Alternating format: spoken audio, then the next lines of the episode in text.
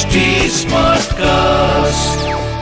आप सुन रहे हैं एच डी स्मार्ट कास्ट और ये है फीवर एफ़ प्रोडक्शन बोलो साईं साईं राम बोलो जय जय शिरडी धाम श्री साईं बाबा अंतर्यामी थे।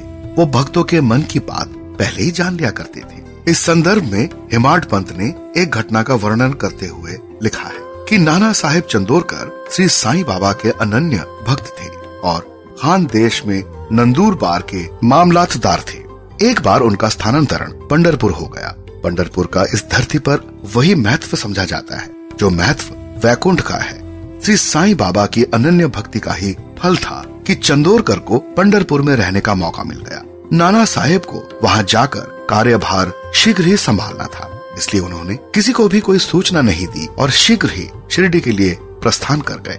प्रस्थान करने से पूर्व उन्होंने विचार किया कि वो पंडरपुर बाद में जाएँगे। पहले तो अपने पंडरपुर अर्थात शिरडी जाकर विठोबा, अर्थात श्री साईं बाबा के दर्शन करेंगे। इधर शिरडी में नाना साहेब के आगमन की किसी को भी जानकारी नहीं थी, लेकिन श्री साईं बाबा तो अंतर्यामी, सर्वव्यापी थे। उनसे कुछ भी छुपा हुआ नहीं था। नाना साहेब शिरडी से कुछ दूर नीम गाँव पहुँचे ही थे कि मस्जिद में बैठे श्री साईं बाबा अपने भक्तों, मालसापति, अप्पा शिंदे, काशीराम आदि से बातचीत कर रहे थे। लेकिन तभी एकाएक सभी मौन हो गए। इस मौन को तोड़ते हुए श्री साईं बाबा अचानक ही बोले कि चलो, चारों मिलकर भजन गाते हैं। इस समय पंडरपुर के दरवाजे खुले हैं। फिर वो प्रेम पूर्वक भजन गाने लगे।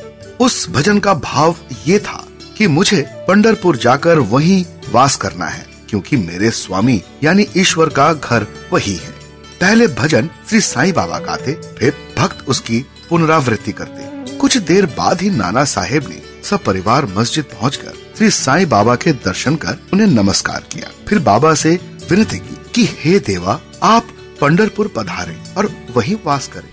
लेकिन वहाँ उपस्थित भक्तों ने नाना साहेब को बताया कि बाबा का भाव तो पहले से ही ऐसा ही था। अतः प्रार्थना करने की क्या आवश्यकता थी? भक्तों के मुख से ऐसा सुनकर नाना साहेब भाव बेहवल होकर श्री साईं बाबा के श्री चरणों में नतमस्तक हो गए। बाद में बाबा से आज्ञा ली। व आशीष लेकर वो पंडरपुर के लिए सब परिवार प्रस्थान कर गए।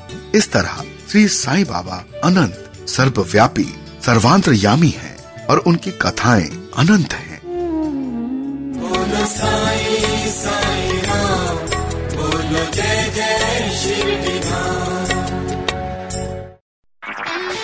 आप सुन रहे हैं एच डी स्मार्ट कास्ट और ये था fever FM production H smart Smartcast.